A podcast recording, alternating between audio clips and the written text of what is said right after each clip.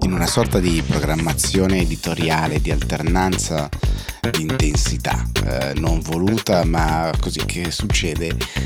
Se ieri la puntata è stata molto politica e molto appassionata, se volete, partendo dalle parole di Grillo pronunciate da Fazio, oggi volevo parlare solo di due micro spunti che ci offre il Sole 24 Ore su due ambiti di policy e di policy economica, direi. Nel mentre nel mondo stanno ovviamente succedendo cose molto grandi, molto importanti. Oggi c'è l'incontro tra Stati Uniti e Cina ai massimi livelli a San Francisco. L'economia forse un po' traballante, c'è qualche incertezza, seppure la Cina stia crescendo più del previsto e anche gli Stati Uniti abbiano un andamento tutto sommato positivo, anche se le ultime creazioni di posti di lavoro non sono state soddisfacenti come i precedenti dati.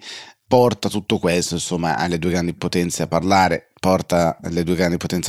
anche la fragilità dell'ordine internazionale in questa fase, perché sappiamo che ci sono tantissimi fronti aperti di confronto aperto, di confronto anche latente.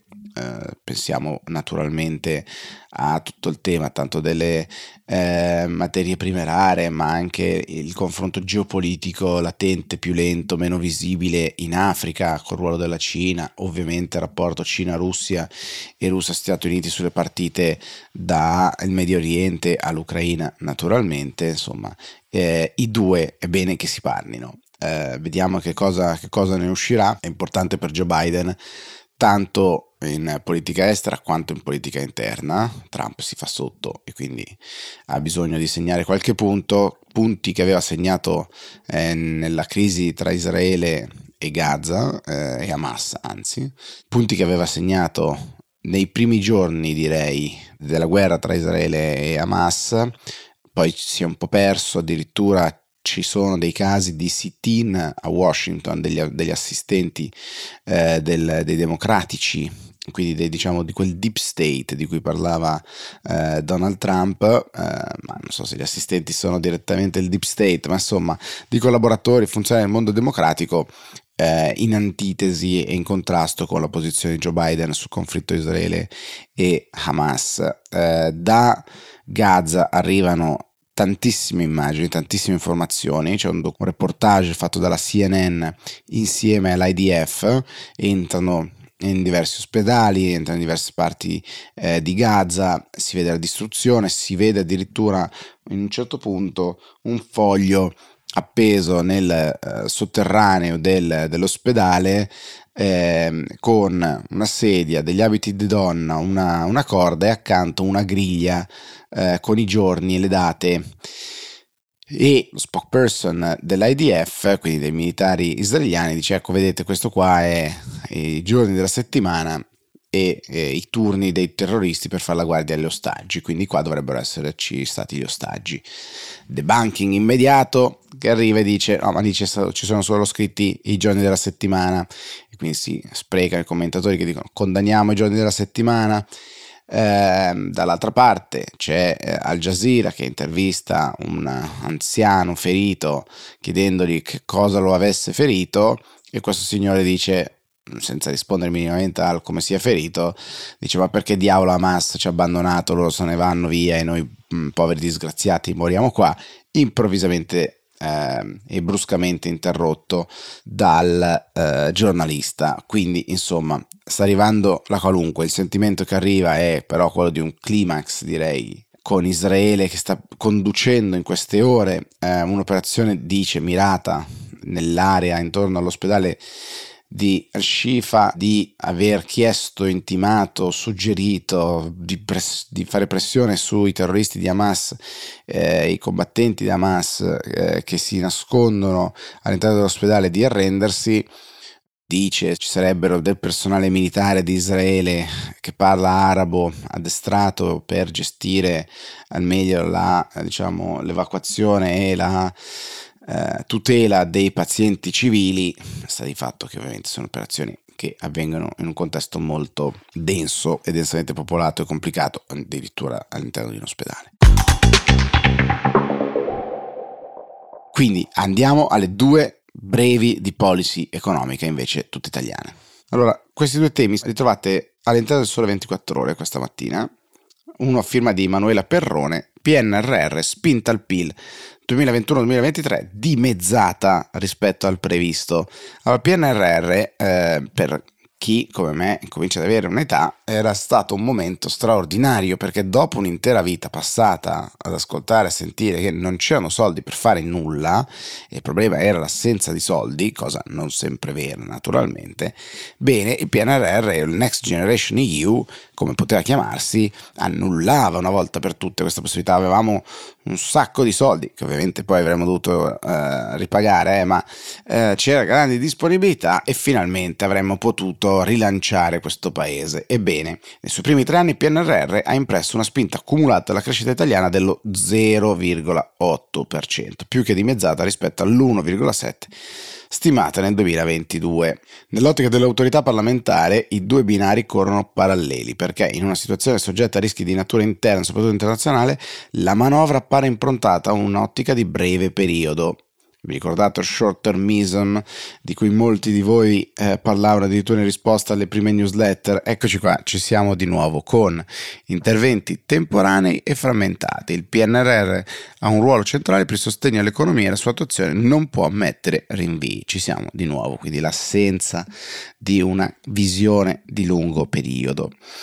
Alla base delle cifre che vengono riportate ci sono due fattori per quest'anno come per il prossimo, scrive sempre la nota. Si considera un ammontare marcatamente inferiore di spese e si considerano meno risorse per gli investimenti pubblici e maggiori finanziamenti per i contributi agli investimenti privati e per la spesa corrente della PA. Dice sempre, questo non significa che tutto è perduto, perché la frenata di questi anni sarebbe bilanciata da maggiore attivazione nel periodo finale PNRR, quindi probabilmente più avanti vedremo maggiori effetti, ma questa accelerazione è ovviamente tutta da verificare e molto dipenderà dai tempi della chiusura del negoziato con la Commissione Europea sulla rimodulazione complessiva del PNRR e dalla possibilità effettiva di PA e sistema delle imprese di raggiungere un ritmo di attuazione degli investimenti decisamente superiore a quello abituale. E questo è, diciamo, mancate possibilità, diciamo, nell'ottica del PNRR. Il secondo tema invece, vi voglio leggere una frase e poi andiamo a ritroso, da un articolo che parla degli affitti brevi e la tassa sul 26%, cedolare secca che aumenterebbe al 26%. Non voglio parlare tecnicamente della tassa, ma solo di una frase che non può essere secondo me abbandonata, ed è la frase questa: anche se sarà tecnicamente difficile correggere una norma non ancora entrata in vigore. Qual è il punto? Il punto è questo, semplicemente per il contesto. La Corte dei Conti dice che potrebbe aumentare l'evasione dal pagamento delle tasse sugli affitti brevi, perché la norma sostanzialmente dice: se hai 2 case, la seconda paghi il 26% anziché il 21%, ma ci sarebbe un effetto trascinamento creato da un nuovo meccanismo per cui a partire dal secondo immobile affittato anche il primo viene tassato con l'aliquota al 26 anziché al 21.